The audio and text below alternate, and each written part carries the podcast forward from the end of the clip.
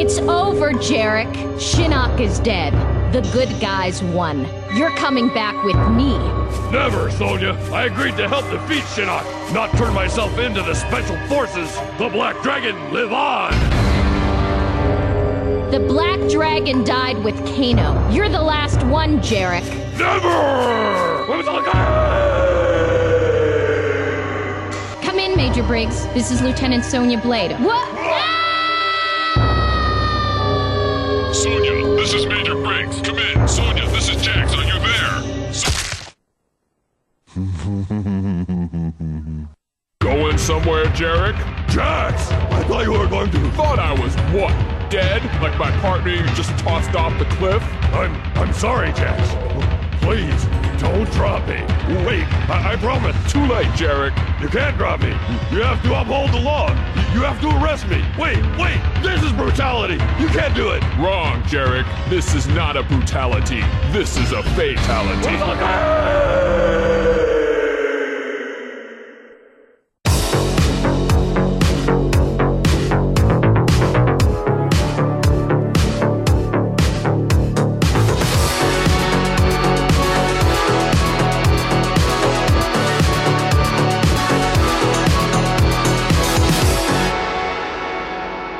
Hey there, welcome to the show. My name is Andy Last, and this is Beyond Synth, the show where I interview and chat with people who make cool music. And today on the show is a young gentleman by the name of Swagbot, a fellow Canadian. So if you guys enjoy Canadian accents, you will enjoy this episode. And if you don't, I've got some other accents for you because I wanted to fill up some time. It was sort of a short episode, and so I wanted to do some catch ups with some people. I didn't have any questions, so this is sort of free form nonsense. So before we get to Swagbot, I'm going to catch up with Paul Daly. Has a little uh, Facebook post he does uh, called 100 Followers or Less, where he uh, focuses on artists and producers who make cool music, but maybe don't have the exposure that uh, that maybe they deserve. And so he does posts about them as well as uh, features on Synthwave Sunday with a little feature on on that as well. So I'm gonna go talk to him, and then when I'm done talking to him, I'm gonna talk to Sam Hagblad and Joanna, whose last name I learned how to pronounce in this episode, but I forgot when it came time for me to record this intro. So enjoy that. I am now joined by Paul Daly, aka Dress to Kill, aka Jace Striker, Oh my god, I can't believe you mentioned it. also the dude who uh, writes the 100 followers or less. You call that a blog? What do you call that? It's a Facebook post? Now, wasn't there some like ironic thing that just happened, right? Like, did you get your you got your 100 followers? I did. I got my 100 uh, likes on Facebook, and I have over 100 follows on uh, 100 followers or less SoundCloud, so quite ironic. So what does that mean then? Is it done? It's gonna go even further. Well, that's exciting. yeah, I won't rest until that has more followers than anyone else I feature. So tell me about yourself. This is actually the first time we've ever talked. Uh, so we've uh, got to know each other for about three minutes before recording this. So, uh, what what what do you like to do? I'm only 21, so obviously I'm one of the younglings in the group of synthetics. So I do that same thing. This episode's with Swagbot. He's uh, 23, so it's a it's a Young Guns episode. hmm So what prompted the whole uh, 100 followers or less thing? Uh, pretty much just being on synthetics and then just seeing like a bunch of artists who obviously aren't getting like I don't want to say exposure because that seems like people are getting exposure, which they're not. But they're not. Uh, I don't know. I saw like the Corey like Flashback Friday film, and I saw like how many people like that, and I'm like, oh, I kind of want to do something along the lines of that. Have like a weekly post on syn- synthetics that people can look forward to and shit. And then I wanted to do something that was more kind of oriented towards music and stuff. So bounced it around at uh, KFDDA and a few friends I have, and then we eventually settled on uh, like 250 followers or less and 250 plays or less. Then I threw it to Rick, and then Rick was like, "No, you should just do 100 followers or less." Since a lot of people I already feature on the weekend update already have like under 250 followers and shit, and even under 100 followers. So Rick's last name is Shithouse. I think it's a ripoff of Millhouse. I'm not sure what it is actually. I've never asked him. That's a good question. I wonder where he really got it from and how long he's had it. We should continue just to talk about this for a couple minutes. Oh, we should. Okay, so what's your criteria then? Like, are you just looking for people who just generally just don't have the follows, or are you actually going like, I really like this music? Uh, well, yeah, there's a couple of things that go into it. Obviously, it's uh, they got to have under 100 followers. There's uh, been the few occasions where I posted someone who just gets over 100 follows, but it's usually within like the weekend or something like that. Like I was already gonna spotlight them and already wrote stuff about them, and then come to find out they have like 101 followers, and I'm just like, well, fuck it. is, is anyone that pedantic about the blog? Like, he's got 101 followers, motherfucker. Or you got you, you got to go back and retroactively uh, delete all your blog posts every time right, the artist right. actually gets popular. and no one reads it enough to care enough. I don't know. I just kind of go based off of whether or not I like the music because there has been people who've been recommended to me who like I also look to see if they have enough tracks because I don't want to recommend someone who has like under 100 followers and only has like one song out or at least has been recently active because I don't want to recommend somebody who's not going to clearly be making music anytime soon and shit. But uh yeah, I just kind of have to really like enjoy the music obviously because then I just can't write about it. It just seems weird. I saw a picture of you atop some arcade machines. oh yes, the classy uh, Perturbator pics. Yeah, yeah, yeah. That was my idea. Pretty much, I saw like the old pictures of Perturbator where he's at the arcade, I think, with his girlfriend or whatever. And I used to laugh at them a lot because I thought they were really funny. And I'm like, God damn it, this kid's so 80s. So uh, I made it my goal to kind of like replicate those pictures and then just be like a joke and have like a side by side comparison. And then uh, I didn't know that actually he would end up seeing them and shit. Because I'm like, when I came up with the idea, it was even before I was on synthetics and shit. Where's that arcade? It looked uh, like a, a well stocked arcade, unless they were fake. Oh no, no, no, it's not. It's not fake. it's actually a really cool arcade. It was like it's like 20 minutes away from me. It's this amusement park that only has like one roller coaster and then a huge miniature golf course and shit like that. If you live in Phoenix, pretty much you know about it and shit. The big main attraction to it to us is just basically there's this one giant building that's a castle and inside it's just a two-story floor building of like just arcade games and shit. Shitload of pinball machines, bunch of fucking new games, bunch of like old 80s games and stuff. But it sucks because they kind of got rid of a lot of their good like 90s beat 'em ups and shit. Hmm. They don't have Simpsons anymore. They don't have Turtles in Time. They don't Why would they be getting rid of arcade machines if it's like two stories? Like, I don't really know. They like try to like put in new games and shit like that, but like the upstairs is starting to get a little barren because they've gotten rid of some of the arcade like machines, like I said. But I also think that that place is gonna close down eventually because no one's ever there. it's fucking political, man. Shit going on behind the scenes. They're not okay with arcades because they know that kids just sell drugs there. Yeah, yeah, yeah. Well, they're gonna sell drugs anywhere, man. But dude, don't you want to do it out of an arcade? is, that, is that the dream now? that, that's the dream. The dream is to be the kid from RoboCop 2 who sells nuke out of an arcade. I'd rather just be the robot that needs nuke to live. That's my favorite thing about that movie. I love, you know, when there's like certain movies and you really like think about the plot for a second and go like, how the hell was that the plot of like a Hollywood film? Like, there's a robot that needs drugs to to live. It's awesome. drugs in a giant canister and it has a little door that opens up on his chest with a little train thing to like br- bring the canister of drugs inside. Ah, RoboCop. Absolutely classic, except for the third one. Yeah, well, the third one's a piece of shit. You do a little segment on Marco's show, right? The the weekly. Oh yeah, yeah, yeah. Hmm. I do the hundred followers or less slash picking album of the week slash kind of just picking random tracks to play. How long does it take you to prep that? It's usually just throughout the week. I'll just find tracks that I like, and then I'll just be like, "Hey, let's listen to this." And then the album of the week. Usually he picks it out, and then I'll just pick a song from it. But I sometimes get input, but not always. Do you want people to call you Jay Striker now? No, that was just a joke because I was trying to change my Tinder profile so that way it said Jace, and my Tinder profile is like hilarious now. Hold on, what's a Tinder profile? Now I feel like an old man. Oh, you should. Uh, you're not aware of GPS dating? I mean, fuck, I feel like your dad. yeah, you should. Right, right before we did the interview, your dad's trying to figure out his iPad, and I don't know what the hell Tinder is. Okay, so Tinder's like uh, a dating site, basically, like uh, OK Cupid and shit like that. Like you make a profile, obviously. It works like Facebook and shit like that, but it's for dating. So how it works is you set your area up and it's like okay so i want women within it can go up to 100 miles i'll put like 50 or something like that and then you can put ages which is 18 to 50 so i just kept it at all at the max too and uh What are you, Vincenzo Salvia? What is this? oh of course. Uh, i'm going further than salvi and going for the gills.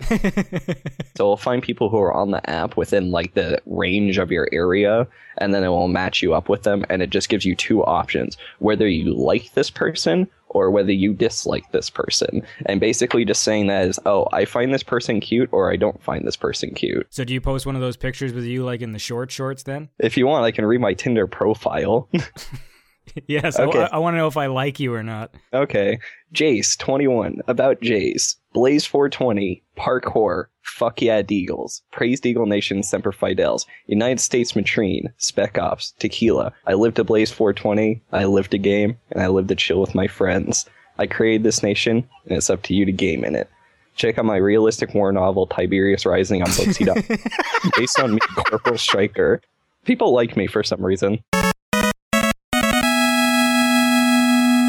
I'm going to do a quick catch up with uh, Sam Hogblad oh really and his lovely girlfriend, uh, Johanna. I don't know how to say her last name. I'm going to now switch from you to them. So, what's, what's something that I should ask them? Do you like being put on the spot? Oh no, totally. I'm terrible with coming up with questions. I don't even know how you would pronounce her last name. I feel like it's going to be like uh, Yilligren or something.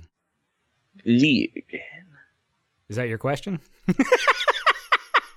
My question is Lee. How many blazers does Sam Hagblad own? How many blazers? I'm going to write that down. Well, actually, no. Ask how many blazers they own through between the two of them. That's an even better question. Ah, Paul Daly asks, How many blazers do you own between the two of you? All right, man. Well, you have a you have a lovely afternoon. I was gonna say you as well, Andy. Take it easy. Yeah, you too, buddy. Later, dude. All right, and that was Paul Daly, also known as Jace Stryker on some sort of GPS dating website. You'd think I'd remember what it was because that just happened, but I don't. Anyways, hope you like that. And now here is a little quick catch up with Sam Haigblad and Johanna, whose last name we will learn how to pronounce now.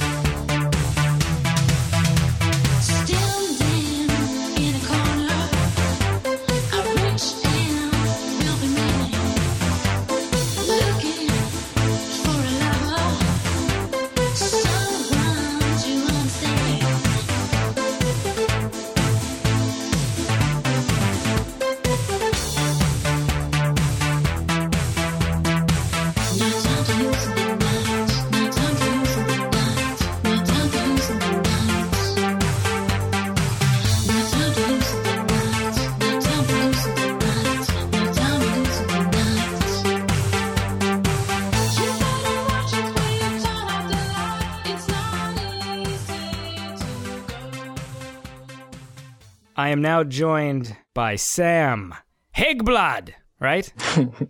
That's right. Hi, Andy. And uh, Joanna, I don't know how to say your last name. How do you say it? Liljegren.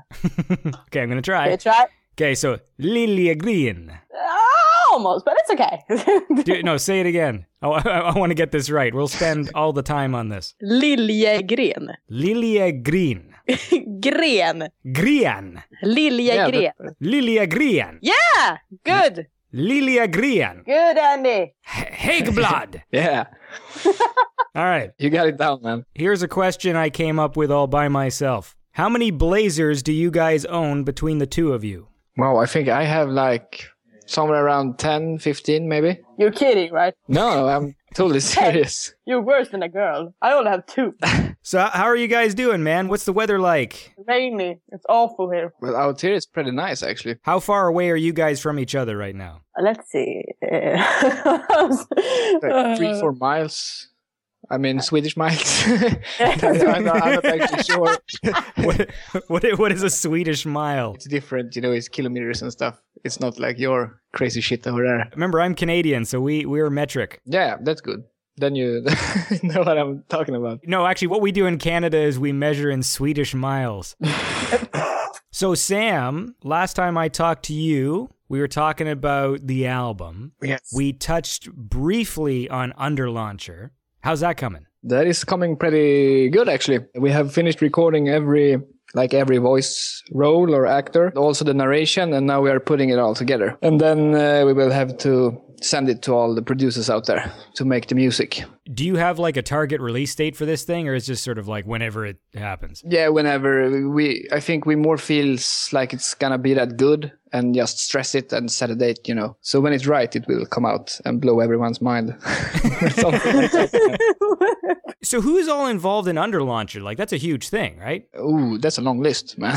The biggest one who is involved in it right now is uh, Dan Minton from uh, Laserspec Records over in, in Britain. He's the one that's like producing the whole thing. And from there, we have like a bunch of voice actors, Joanna as well, actually. And then uh, we have like a list of 15 to 20 artists that has jumped the project already. And this is everyone from like Arc Neon, Protector 101, BLS, HS, Batch Sound, probably missing some someone's out there, but but um, um, a lot of artists. Who came up with the idea? I think I did. Basically, it, it was like just a noir futures sci-fi book.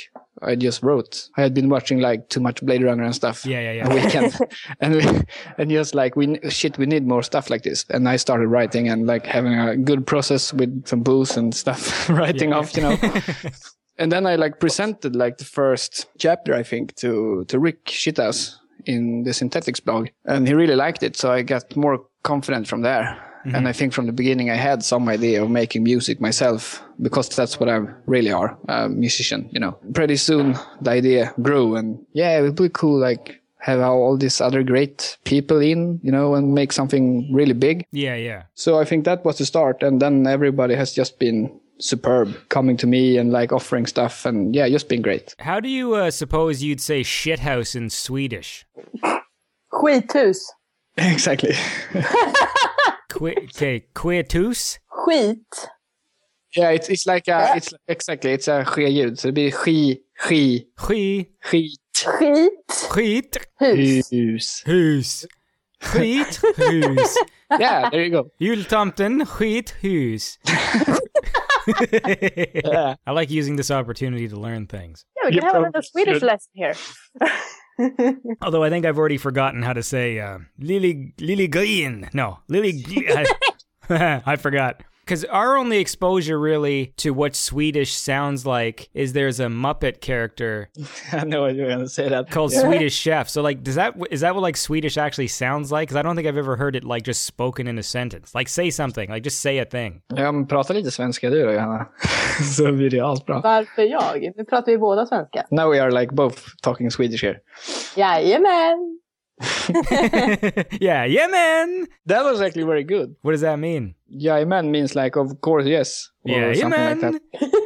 Jultomten. Jajamän. This is what happens when I do an interview that's not planned. very, very good though.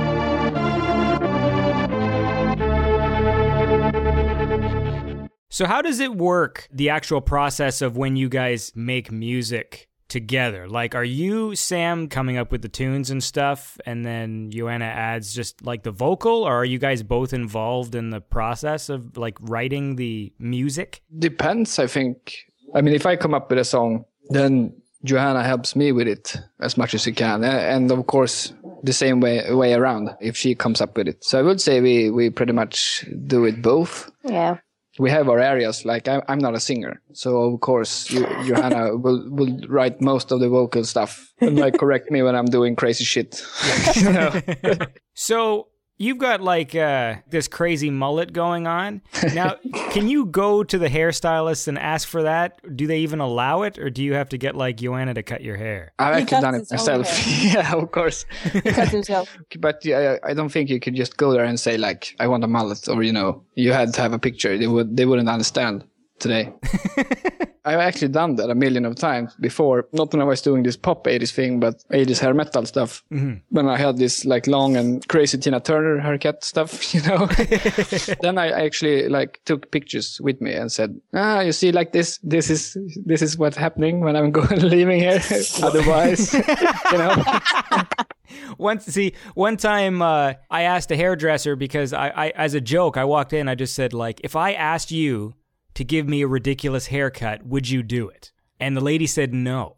Ah, okay. Like, like, like she had a responsibility or something. Yeah, exactly. Yeah, like I walk in, I said like, if I asked you to just shave a stripe down the middle of my head, would you do it? She's like, no. That's it. That's my haircut story.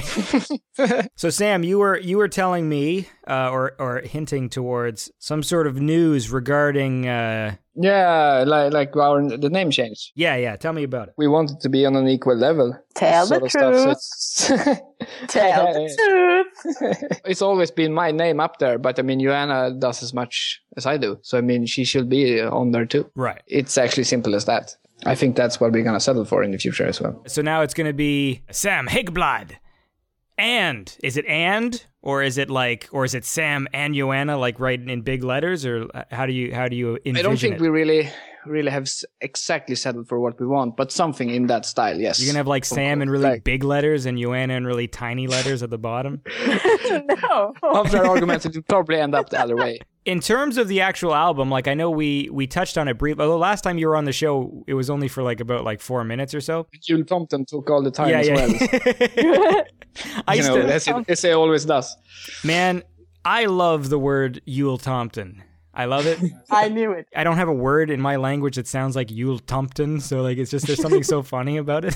So I guess I never got a chance to talk to to you, Joanna, about it. But like, what what's your favorite track on it? Do you have a favorite track? On the album? Yeah. I want to say the cover Backchat, but I can't do it uh, because it's not an own track.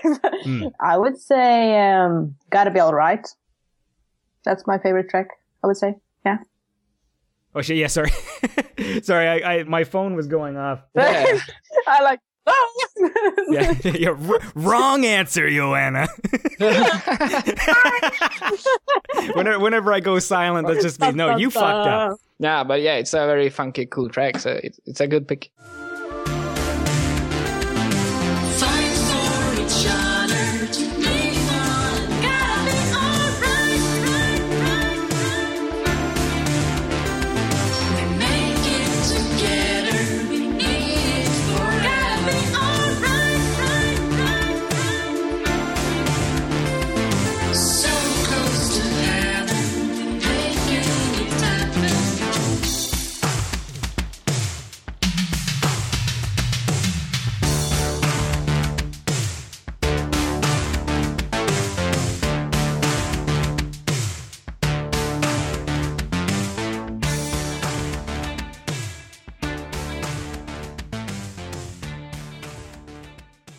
Joanna, you're doing some some sort of separate thing, right? Is that is that happening? Yeah, um, uh, I'm doing a vinyl project uh, with the Kim Osalo from uh, Flashback Records. I don't even know what any of that means.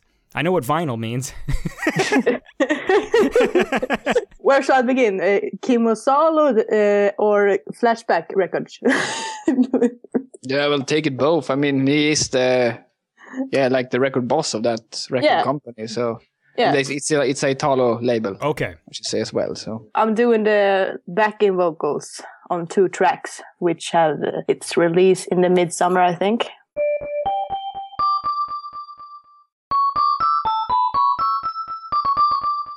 Yeah, guys. Well, I don't know. Is there anything? Uh, is there anything else that's cool? That's happening? well, maybe your blog, Joanna. So you've got like an '80s life blog or something, right? Something like that. Uh, the idea came actually from Sam, of course. But Nah, not the original idea. That was no, yours. not but not the original idea, but uh, it started off with the, when he told me like he's gonna start a fitness vlog.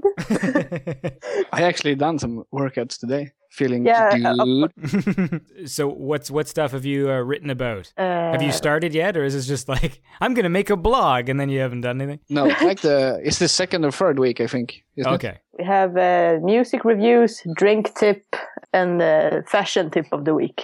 So What's the drink tip? last week we had uh, Blue Lagoon. So it's not like a tip on like how to drink. Do you like warn people No, not no, to drink no, too much? It's not any of that. I, I wouldn't be any good for that, I think. Those are the kind of tips I like. Put the glass in front of your mouth. Tip the glass back so that the liquid goes in. is your fitness thing actually for real, or is that yeah, it's for real, but it's not like always happening, you know. right now? Do you just like write on your blog, or do you want to have like pictures and stuff? Like, here's a funny makeup tip, and then actually like do it and show. I want to have a makeup tip when I do the do it, but I don't have the time right now. Why are you so busy? What's going on in your life? I'm working at the sushi bar. Or are you like a waitress? Or are you a cook? Uh, no, Are you I- a dishwasher? no, no, no. I'm not a chef. No Swedes can do sushi. no, no Swedish chefs, you know.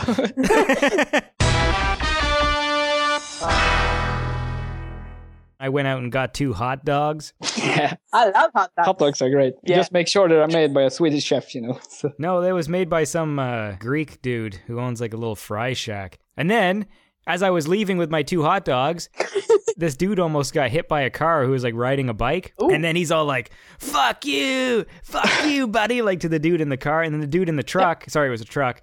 Then the guy in the truck get us got out of his truck. He's like, fuck me, fuck you. You were driving on the wrong side of the road, man. You almost killed yourself. And I was like, oh my God. Anyway, and then I was just I was just holding these hot dogs. I was like, I couldn't eat them yet because both my hands were full. You know, that is literally the best story I got for you. Anyways, guys, it was fun talking to you. Yeah, you too, man. Yeah, you too, man. You have a lovely uh, Swedish evening. Yeah, Yeah. well, you have to uh, have a great Canadian one then. I will, man. It's gonna be cool. Nice. Yeah.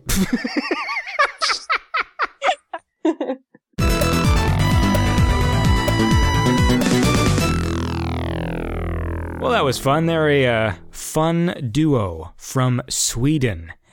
And now here is my conversation with Swagbot.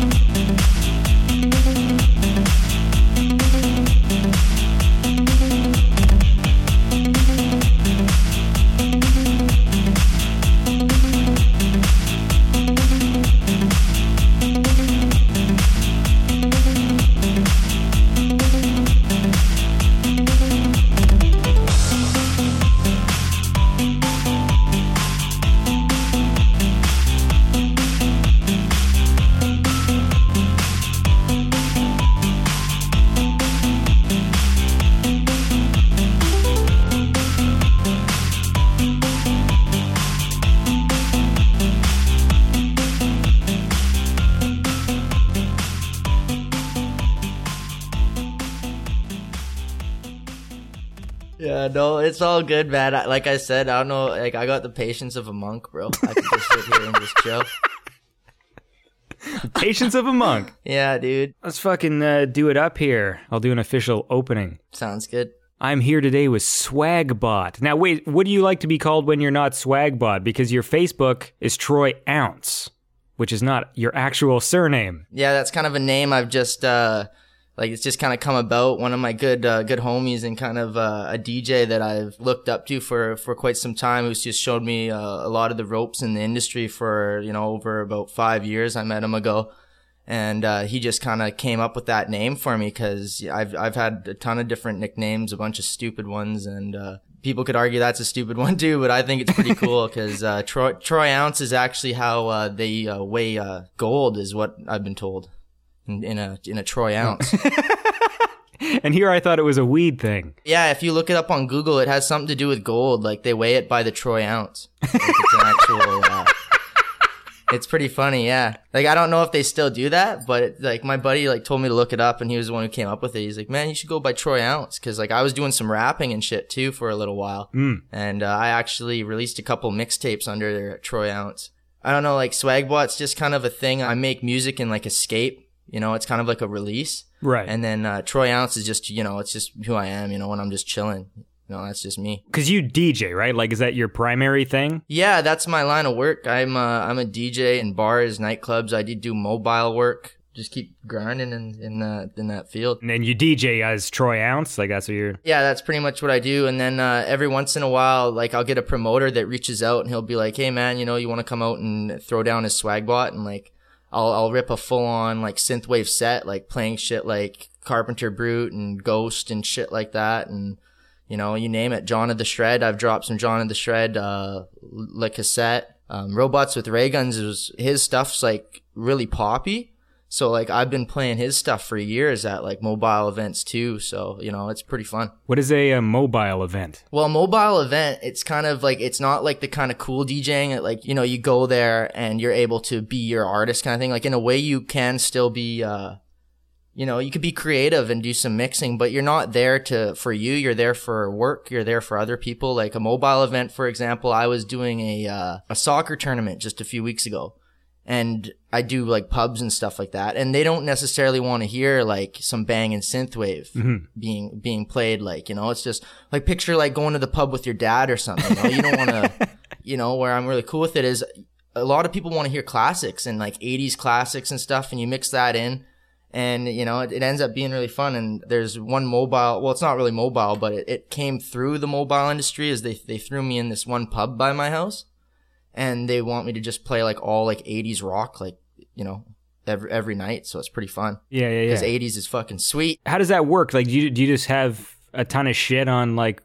a hard drive that you that you like bring out, or Oh. do you, oh. like if you know if they tell you you got to play like '80s rock and that's maybe not something you have in your folder, like how does it how does the whole thing work? I've been in the mobile industry and the like the like just for quite some time, and I've just acquired a lot of music. So I carry I I bring music with me just in case. But most of the time, like with the mobile thing, like because that's like my just my work, like that's like my my job. They take care of their staff, and they'll they'll send you out with music, and, and uh, like even at some of the places that like there's a residency at, the guy will go down there and he'll make sure everything's uh you know the computers are loaded up with the right kind of right kind of music. But it's it's up to you to like be you know you have to have the music knowledge or else it could be uh, quite the train wreck. Wait, so are you like part of a team of DJs? Like, is there like this central DJ hub that like sends DJs about? Well, like, yeah, it's weird. Like, I'm just kind of my own dude, and like, they'll just like give me a shout and let me know. Like, I'm doing a bunch of different things. Like, I've I do my own little online radio show every day. It's 24 seven. I got a clothing line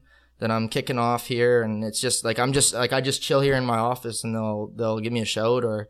You know, someone will hit me up. It's like a weird way to live, but Yeah, well, that's cool. I'm just kind of relying on the music. It's it, you know, and I just I don't know, just keep keep trucking at it. So, are you in Vancouver? Like, are you in BC or Alberta? I'm in Vancouver, like on the outskirts of Vancouver. Is that where you're from originally, or? No, I'm actually from Ottawa, but I, I was only there for like four years and then I moved to Calgary, Alberta. And then I, I grew up there pretty much like till I was 21 and then, uh, I moved out here. Most of my memories are all in, in Calgary, Alberta. Like I, I don't remember too much of Ottawa, but Did you move out to Vancouver for like the DJing? pretty much what happened was I was grinding really hard in Calgary and like in the mobile scene, like like what I was talking about earlier. Like I I wanted to do DJing really really bad, like not just for fun, but like I just seen that as a line of work. Like when I was back in high school, mm-hmm. like I just knew that like that was an industry, and I learned about it and just meeting the right people in Calgary. I was starting to play some of the like popular clubs in the city and and after a while I started to realize that you know it was kind of like I was just playing the same places after a while and fewer people were starting to come out because it was such a regular thing and I just you know I just felt like I really needed to go someplace else. And at the at the time my father had actually moved away and my mom actually moved to Victoria. So I was I was in Calgary for about a year alone And I was just thinking, you know what, man, I gotta, I gotta get out to the coast with my family because, you know, I felt like it was just gonna be the same thing forever if I just stayed there. I felt. Now you said you moved out when you were 21, but you're still like a young dude, aren't you? Yeah, I'm 23, but I, like, I moved out, like, I, I was only living on, on my own for a year. Yeah, that was in Calgary. Wait a second. So I moved back here. Hold on. So did your your parents moved out and then you stayed? Like the way you worded it is like your your parents went away and then you stayed home to. Yeah, no, they got sick of me, man. no, I'm just kidding. But it's really weird. And it's what happened was my dad always wanted to retire on the coast. My family uh, always wanted to get get away, like out on the coast. Like my um my grandparents lived out on the coast here, and we've always visited them like earlier on in in my childhood.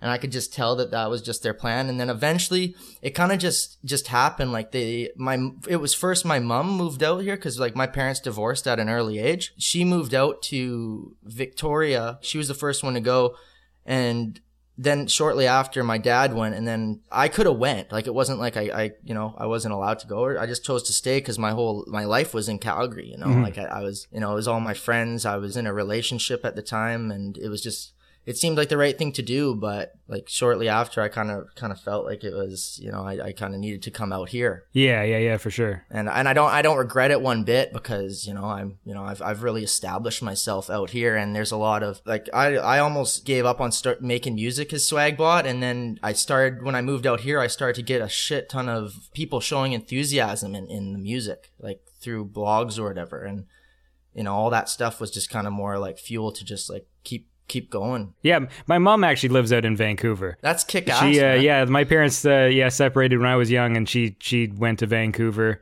So I've, I've been there several times, although I haven't been lately. Well, now that I have like a family and stuff, it's hard to go. Oh, for sure, man. Yeah, I could imagine. I remember back in the day because I uh, live in a small town, so I remember every time I'd go to Vancouver, they used to have the Virgin Mega Store there. But this is like years ago, and it was a big deal because it was like this huge, you know, like DVDs and music store. I don't even think they have Virgin Mega Stores anymore. Yeah, I don't think they do, but that sounds like really cool. It was a big deal at the time because they just had everything. It's basically like what HMV and shit is now, except it was like the one that they had in Vancouver was it was huge. It was like a whole giant department store sized thing, but it was all just music and movies and movie shit and stuff. And what the hell street was that on? Yeah, I still don't even know some like a lot of them. Like it's a big place to cover, Yeah. man. Like I couldn't believe it. Like even even Calgary, like it, it's a pretty pretty big city. But like coming to like this area, like there's all these surrounding cities. Like it reminds me of LA. Like how there's you know all the little places around it. You know.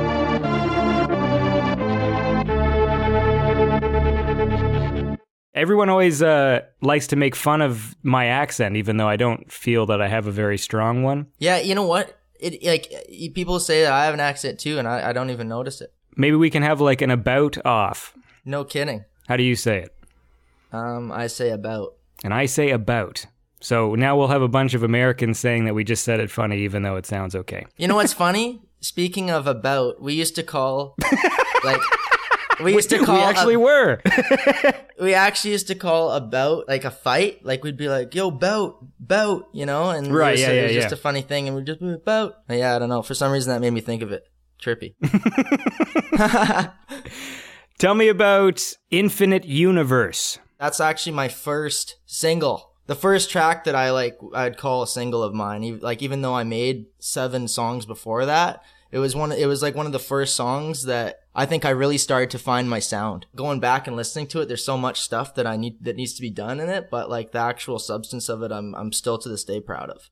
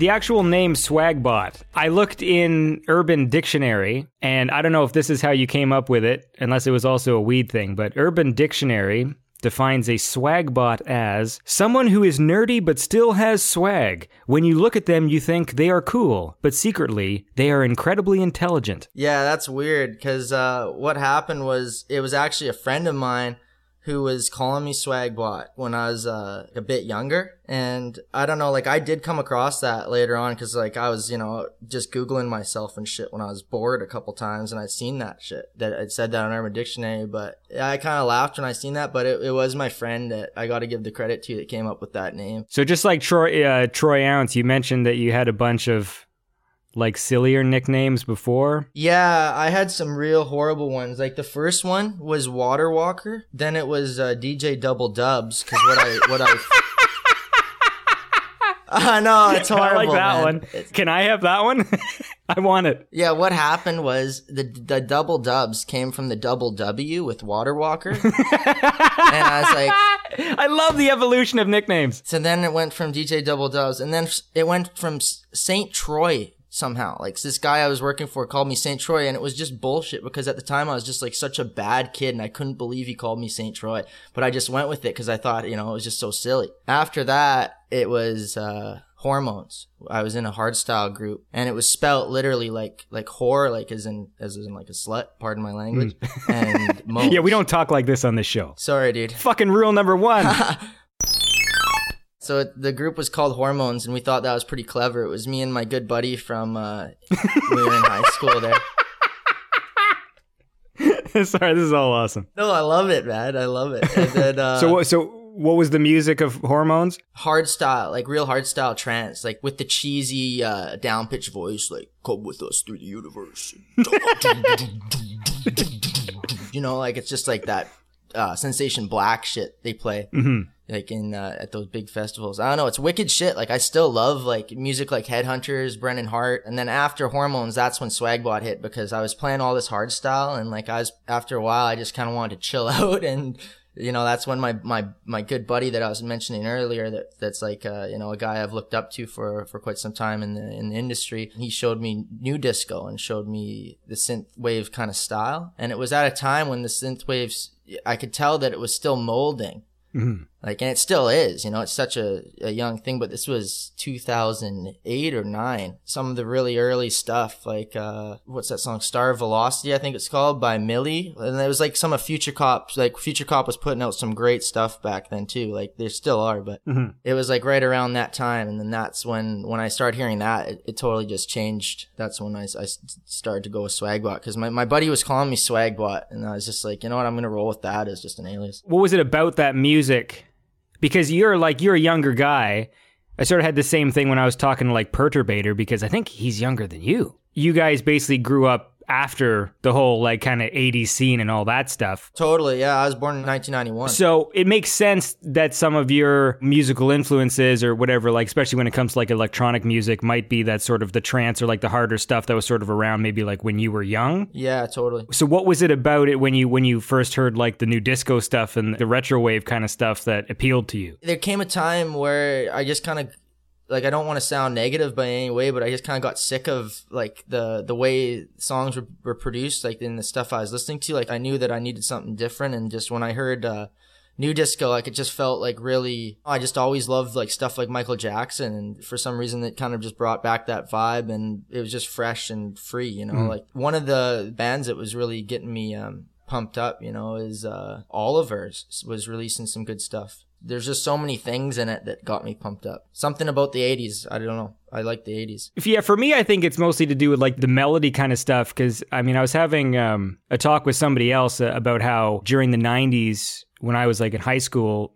there wasn't really the sort of electronic music that I liked, and so I ended up listening to things like you know trance and stuff because that still had kind of like melody in it, but it was like you know like techno music. I mean, I can understand like burning out very easily on that type of music because it it really follows like a very strict formula Yeah, totally. a lot of the genres they just simply define them by like they've got different beats i always noticed that like when people started getting into house and stuff and uh, jungle Oh yeah, I love I love jungle. towards the end of high school yeah with like people taking e and shit And I just remember it was like, well, it's just electronic music, except the beat was that like that kind of thing. Yeah. There was just a formula, and it was it was very easy if people were making fun of the music I was listening to. It was sort of like, yeah, you're not wrong. Like it, it does, you know, it does this, and then it does this, and then there's a build up, and there's like some dance music stations in Toronto, and you can, you know, when you hear all the top ten back to back, when when it starts to go like, oh wow, this is like all the same song. I know exactly what you mean. And you know what happened was I was starting to crave the sound of organic instruments and like, uh cause I played in a band when I was young. And I think what, what had happened was I was kind of getting sick of the sound of like perfect, like being, things being perfect. I was listening to Anorak was one of the first, uh, groups, uh, that my, my friend got me into that was like doing the, the 80s new disco kind of stuff. And it was the song Sunday Night Fever. You know, the chords were just so warm and the way that the song just kind of progressed. Like it could have just been one guy on a computer, but he made it sound like there was, you know, four people in there and like there was four unique people each playing different instruments, making the art. And I don't know, that's just the, the vibe I feel with synthwave. Like synthwave is kind of like you could be a one person band. Like I don't like people considering Swagbot like EDM. People think of me as a band and like even, you know, you listen to John of the Shred, like I listen to that. I don't think of some guy just using a CDJ. Like I picture a band and stuff. Like even though it could just be, you know, all made on FL. Like I think that's the real special element in in this music is the the organicness of it. Like that's what that what got me really into this this kind of music. And that's what still drives me through it. It's a good point you sort of made about the perfect aspect because yeah when when with a lot of like the stuff and like the trance and shit I, I always just say trance. That's my like go-to techno word. Yeah, but uh, no, that's fine. but it's uh it is all very clean. And i think i think i was talking to i think it was maybe droid bishop about it but just that idea that like the synthwave stuff doesn't have to have like a hi-fi quality like you can have like kind of lo-fi sounds.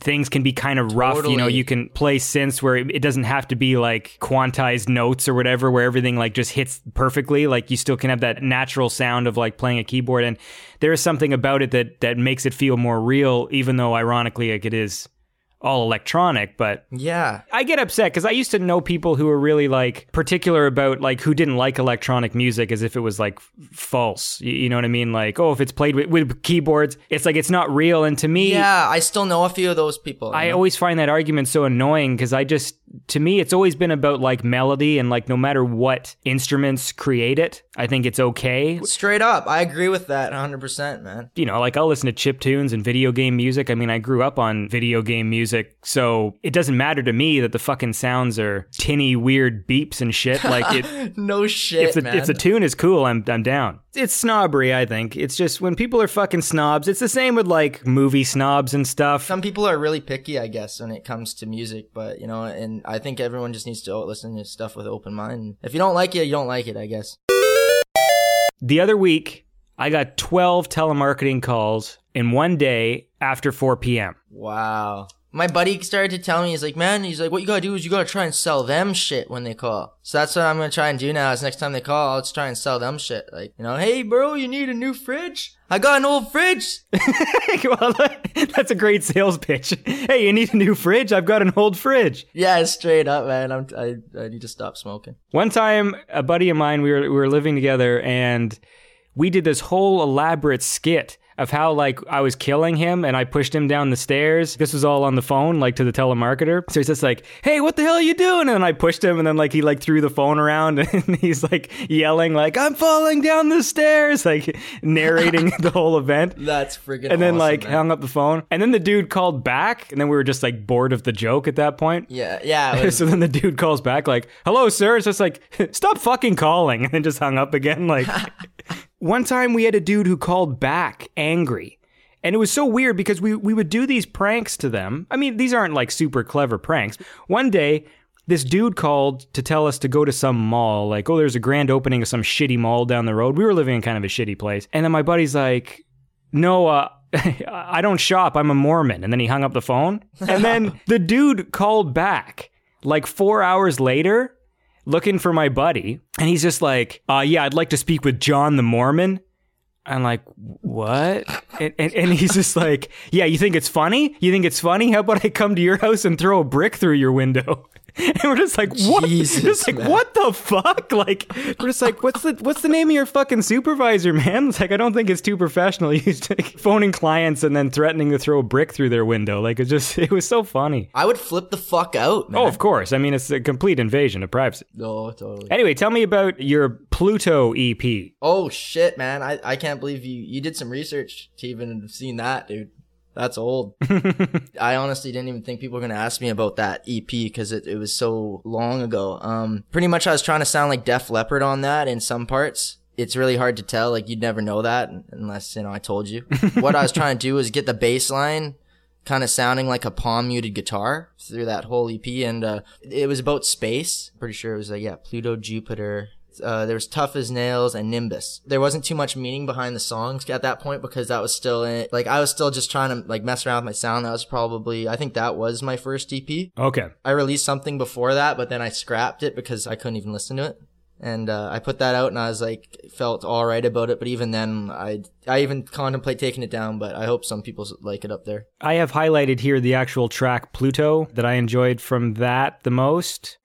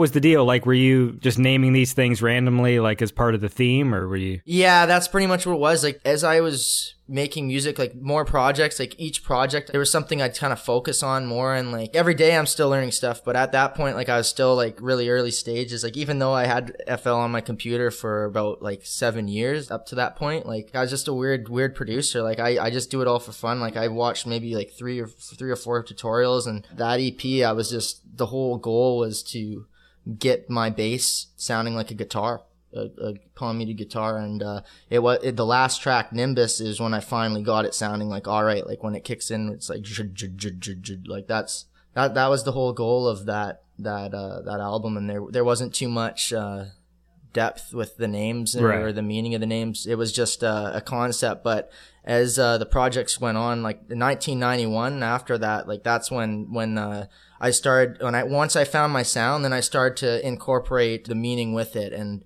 and from 1991 on like it's more about the meaning for it. So it's it took this turn i found with like producing like all my friends started producing and it, it started become like skateboarding or something. Like it was all some kind of friendly competition. Like everyone's push each other to get better or whatever. But once I started making songs just for me, I think that's when the music kind of got better. So, is the track Firebird? Is that on 1991? Yeah, that that's how the 1991 opens up with Firebird. What is CKXU 88.3 FM? Um, that was a radio station we stopped at and just partied at on tour and and talked about you know what we are doing and who we were because it was it was it was actually my first official radio appearance talking on FM radio as Swagbot. Like I talked once before back in the day under some bullshit fucking alias that I didn't give a shit about, but Where is that station? Oh, it's in Lethbridge. It was in the town of Lethbridge, and uh, I don't know. It was something like he said, approximately like I don't know, something like 30,000 people possibly tuning in. You were just in the zone at the time and then just came by. Like, how did they get in touch with you or how did you? Well, we actually got in touch with them because we are like, yeah, we're going to be out there. Because, you know, un- unfortunately right now, like,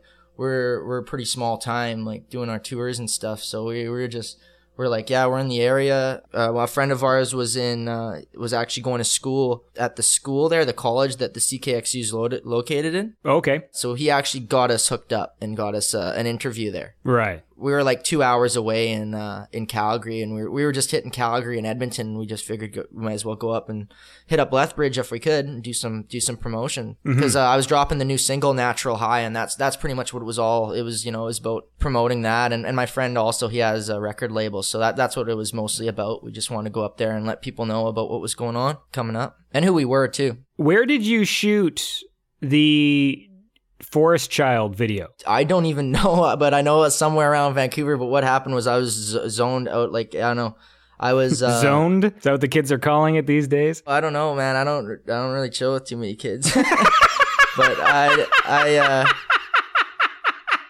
You're quick. I don't know. I was just, I was just pretty much passing out in my buddy's car, and I woke up because we were going to shoot the video. It was just such a, a sporadic day. Like people talk shit about that video, but they don't even know like how fucked up that day was. It looks good, like the lighting's good and stuff. And y- you got to consider like not many people in the scene have actual videos. You know what I mean? Like there's there's very few. So Totally, man. No, I didn't mean to sound negative there. It's just I just that's that's kind of just I I feel I felt I've out of all the things I've released, like I've I've got more people talk about that, but like I don't mean to acknowledge that or whatever. But I just want to like this is my kind of chance to let you guys know that that day it, the guy that shot that video, Benny Zenga, like he travels the world and like he works for uh, Color Magazine, and he, you know he was he was going around like it was just such a a lucky, you know, opportunity that I got to work with him on that project. And like, he gave me a shout one day. He's like, Troy, I'm free today. And I was literally waking up like hungover as hell after partying with my buddy, uh, for his, it was like his birthday or something at his, at his place.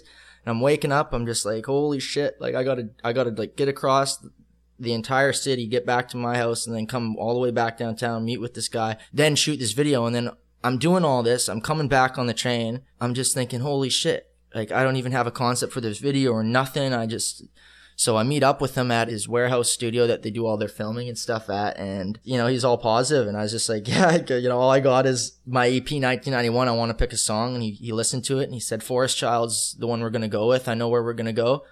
And, you know, I just pretty much puffed back a doobie, jumped in his car and passed out, got to this oil refinery or something. I don't even know what that thing was, but he's just like, yeah, he's like, we're going to get the first shots here. I almost died like three times in the making of the, the film because I was in these like nests with like these fucking black widows, man. It was horrible. It was like, in the forest. It was like some of the scariest shit I've ever done because there was this one, uh, we didn't end up even using the shot. Oh no, we did. On the shot when I'm fucking just, it looks like, like, I don't even know, I'm just rocking out. Mm. He wanted me down in this, what looked like this spider pit from hell. It was just horrible, man. But it, I guess he got the shot. we have don't know. fucking black widows in this country. Yeah, man. Black widows in, in fucking BC here. We have recluses. Fuck that shit.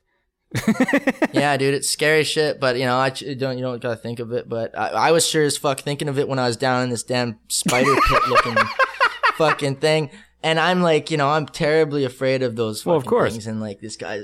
And you know what's hilarious? Is Buddy fucking, we were using GoPros for it and shit. And he's like, you gotta get down on your knees and, you know, and do this shot or whatever. So I'm like right down in there and he's just like, oh shit. He's like, I forgot this one light or whatever. And he's like, I'll be right back. He had to run. It was like fucking three blocks back to the car and I'm sitting there in this damn spider pit. Like, just, it's just, just hell, man. So How did he get the shots? Because there's a lot of like the majority of the video is like this sort of tracking shot from underneath you, like your legs walking. that was something that pretty much pulled it together, I'd say. Did he just have like a GoPro on like a skateboard or something? Like, like how is he? Because it's a pretty smooth looking shot. So Yeah, well, that's the thing is like, I almost like, I don't, I don't, not too sure I want to give up his tricks or whatever, but like he had uh, a GoPro planted on, uh, it was like a, a camera stand of some sort. And he was just kind of like propping it through underneath my legs there as I was walking and just got a really good shot. Mm-hmm. There's a scene too where the, the train tracks are coming down. Another clip where I almost died because the, the train tracks are coming down. The train's coming. No, I'm just kidding. Actually, what what was happening was they were doing tests on the train tracks where they were just the thing was coming down. Like it was just a bunch. Like there was no train coming. They were just doing the test on the thing, and and it was just it just was chance. It was like some kind of energy was with us that day because we were just like going around. Like we had no concept for the video, like that day. So how did you get hooked up with that dude in the first place? It was one of my first gigs as Swagbot in Vancouver. I got a gig at uh, Tunnel Nightclub. I went down there and it was a complete fucking shit show. Like it, the promoter just no one showed up, like but the DJs. It was just sad. But the people that were there, were there was these these filmers in the back corner, and everyone's sitting there like all these DJs. They're all like they're worrying about fucking who's gonna go first and all that bullshit. And I just I went and sat back with these filmer guys, and I was talking because they looked like cool dudes, and I was just like, hey, like you guys want to go out and smoke a doobie or some shit? Like you know, this is a bunch of bullshit. and uh, we start talking, and then he, like we're outside, and he's like, "Yeah, well, you know, we're, we're we're shooting the shit about skateboarding," and he's like, "You know what? Since since we're here, like, why don't we why don't we get some some footage?" And then that's actually how I got my my promo video that's on my YouTube. I have like long hair and shit. I don't know if you've seen that, but that's uh that's all film that we filmed that night, the first night we met, and those guys are called the Zenga Bros. If you want to look them up, zengabros.com. They've been all around the world. They've trekked through fucking the desert, dude. Like they went on this this uh, bike. It was like a I think it was like Tour to something or whatever, and they were going through. This guy did it. It was like the first time anyone's done it, where he went off the path and they trekked right through the desert, and it was like they risked their lives, but they did it, and they like they filmed it. It's online.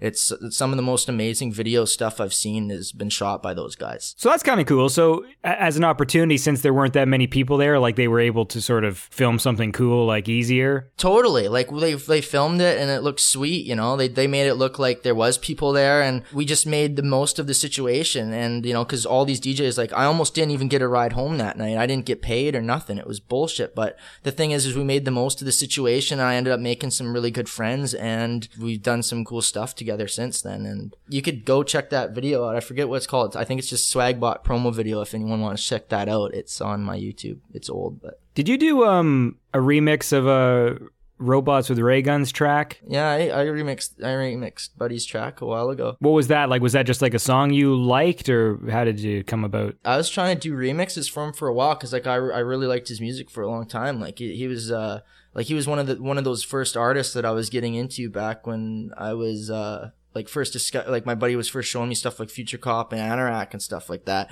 And I really liked his music because of the vocal cuts he had. And um, every once in a while I'd say what's up or whatever. But one day I don't know, one day out of nowhere, it's just he's, he just said, "Hey, you want to remix my song?" And I said, "Fuck yeah!" You know, I've been fucking hitting you up for a long time to do remixes, so fucking of course. So I did the remix for the buddy, and I I I don't know, I just gave it everything I got. I believe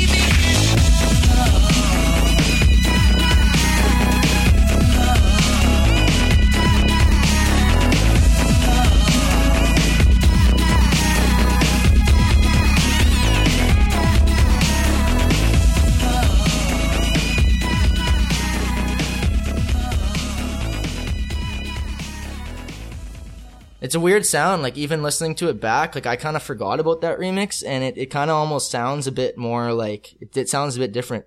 How so? You mean like how, how you remember it, or just different to your style? Yeah, just different to the style that I've gone with now that I've gone into. Like I listen back to that and it sounds just a bit more like electro I find. Like it's got a bit more of a there's a breakdown in there that pumps me up. It's almost like something that I, I couldn't see myself producing again, but it's cool that I made it. Usually, before I do the interviews, I like to sort of scroll through people's Facebooks and stuff to get uh, inspiration. Oh no. Scrolling through yours was sort of like reading a High Times magazine. That's I sort of got a consistent theme as I was scrolling through it. Yeah, I'm a pothead.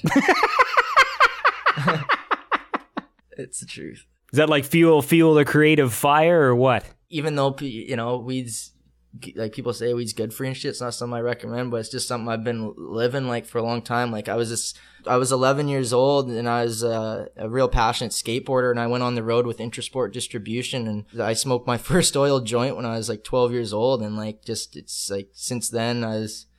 I like I didn't wasn't smoking it religiously at that like young age, but like that was my first encounter with it. And then uh shortly after around like grade 8, grade 9ish, you know, I just started to just kind of became uh a regular thing. Wait, wait, you were skating with a company? Yeah, I, I used to be sponsored skateboarder. I was uh I went on tour with Intersport Distributions back in 2005. What, what's that like? Oh, it was crazy, man. Oh no, actually, it wasn't 2005. It was what am I saying? It was 2000 fucking two. It's 2002. It was that long ago. And how did that work? Like, how did you hook up with those people? I mean, do you, do you still skate now or? Yeah, I still skateboard like a little bit, but like to, to be honest, like I don't do the nearly any of the big tricks I used to, but like I could still, you know, I could still like shred like a like a half pipe and stuff like that. But um back then like I was just that was my passion. I don't know, skateboarding and art, like I was I was a passionate skateboarder. Like uh, when I first, you know, that was my first kind of art that I was into and then I got into graffitiing, but I was I was horrible at graffiti, but you know it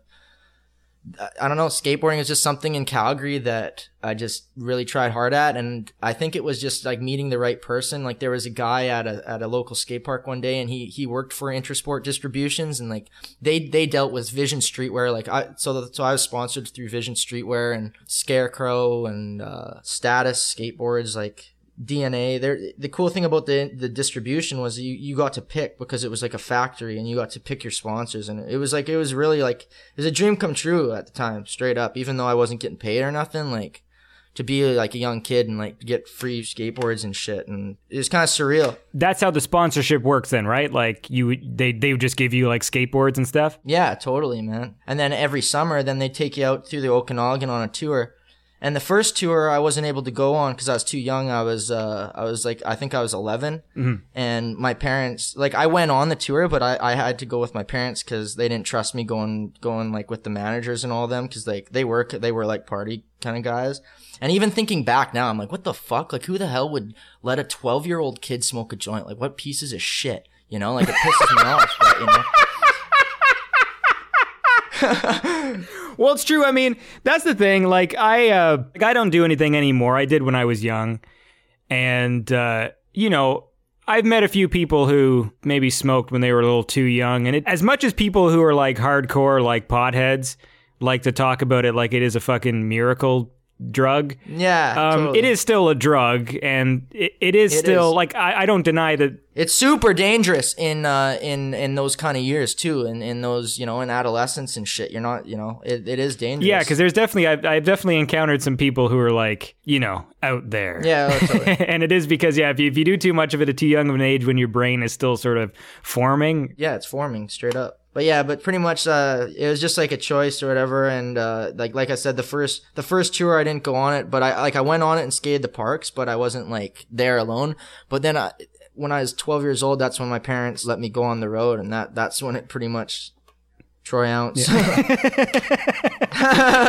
So tell me about uh, the newest, I think, as of right now, the newest single you just released, uh, Natural High. Man, fuck, I worked on that damn mixdown for no joke a year. Like I, I produced the actual song and it was this time last year it was done.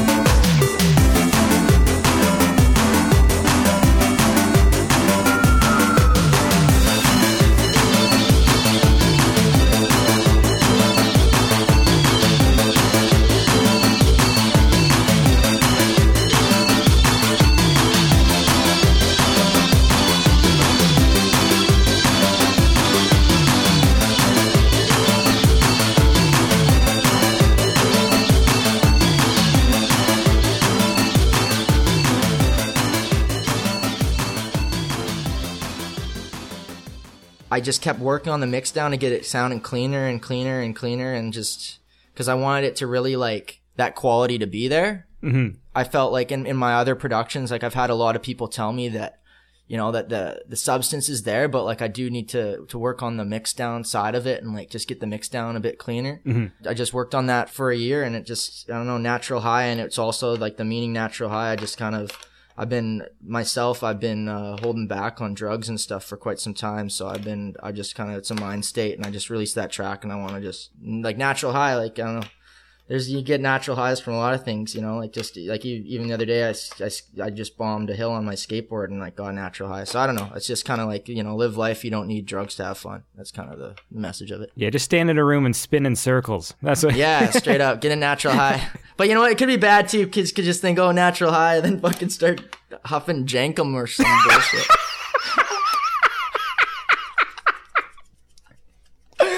I can't believe there's a word for that. I know. I see that shit like years ago, and I still I can't believe no that. pun intended.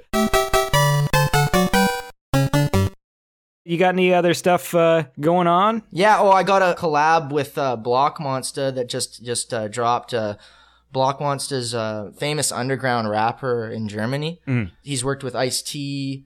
He's he's had uh, songs chart in in his country in top forty, and uh, he's putting together a huge remix album of an album that he already has, but he's remixing it in eighties synthwave style Okay. and there's going to be a bunch of people on there. You know, I don't want to reveal too much about the guy's project, but that's a huge thing that I'm really excited about. And uh, my free EP that I just dropped, Frozen in Time, I uh, I'm I'm excited about that as well.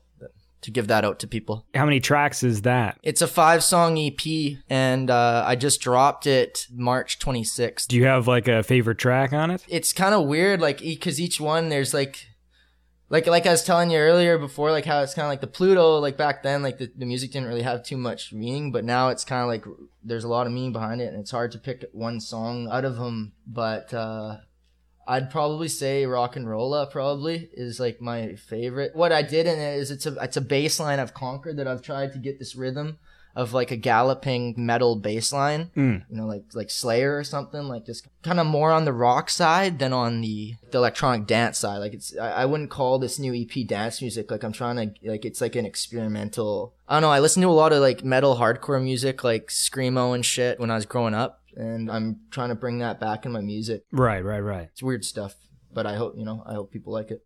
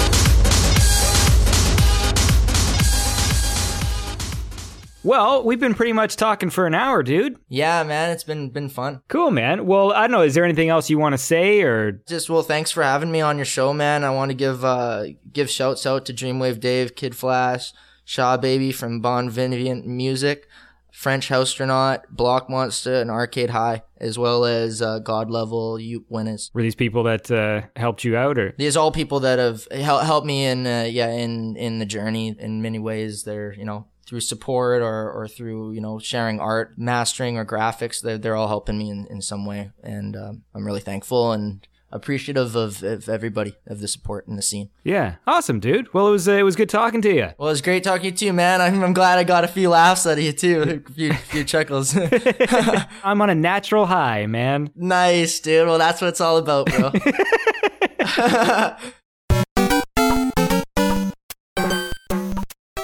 Alrighty, and that was Swagbot.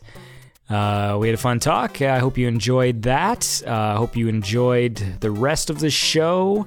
I hope you enjoy the show in general. Otherwise, why the fuck are you listening?